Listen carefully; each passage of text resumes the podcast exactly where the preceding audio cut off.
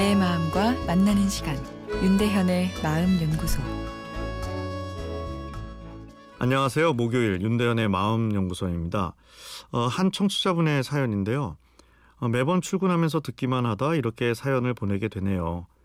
전에 사람마다 외로움을 느끼는 정도의 차이가 난다고 하셨는데 아, 저는 외로움이 많은 성격인 것 같습니다.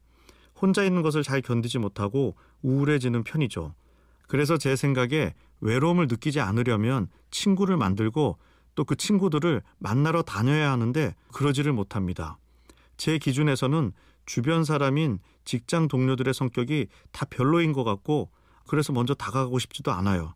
아, 그리고 어느 정도 친해졌다고 하더라도 절 짜증나게 하는 구석이 생겨서 점점 제가 연락을 피해버리거나 아니면 계속 만나더라도 제 감정은 외로움 대신 짜증으로 차게 되는 경우가 많습니다.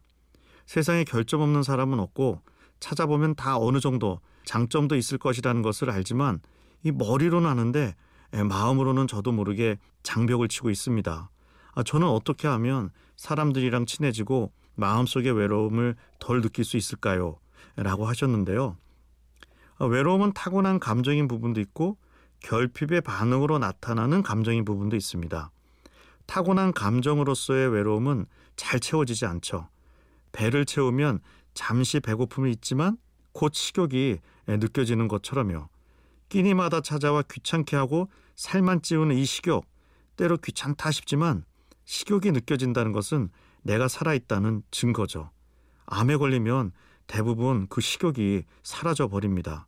이 마찬가지로 외로움도 내가 살아있다는 증거입니다.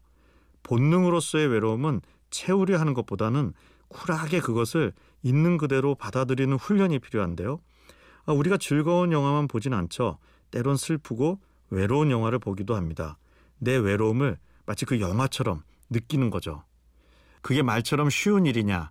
아, 이렇게 외로움의 유전자를 듬뿍 가지신 분들은 힘들다 할 수 있지만 외로운 사람일수록 이타적인 행동을 할 때 느끼는 쾌감이 크다는 보고가 있습니다. 아, 즉 외로울수록 내 외로움을 만족시키기 위해 친구를 사귀는 것이 아니라 외로운 상대방을 위로하기 위해 내가 손을 뻗을 때 오히려 내 마음에 기쁨이 찾아온다는 이야기입니다. 외로움이 이기적으로 흐르다 보면 나를 고립시키고 나를 더 외롭게 할 수 있는 거죠.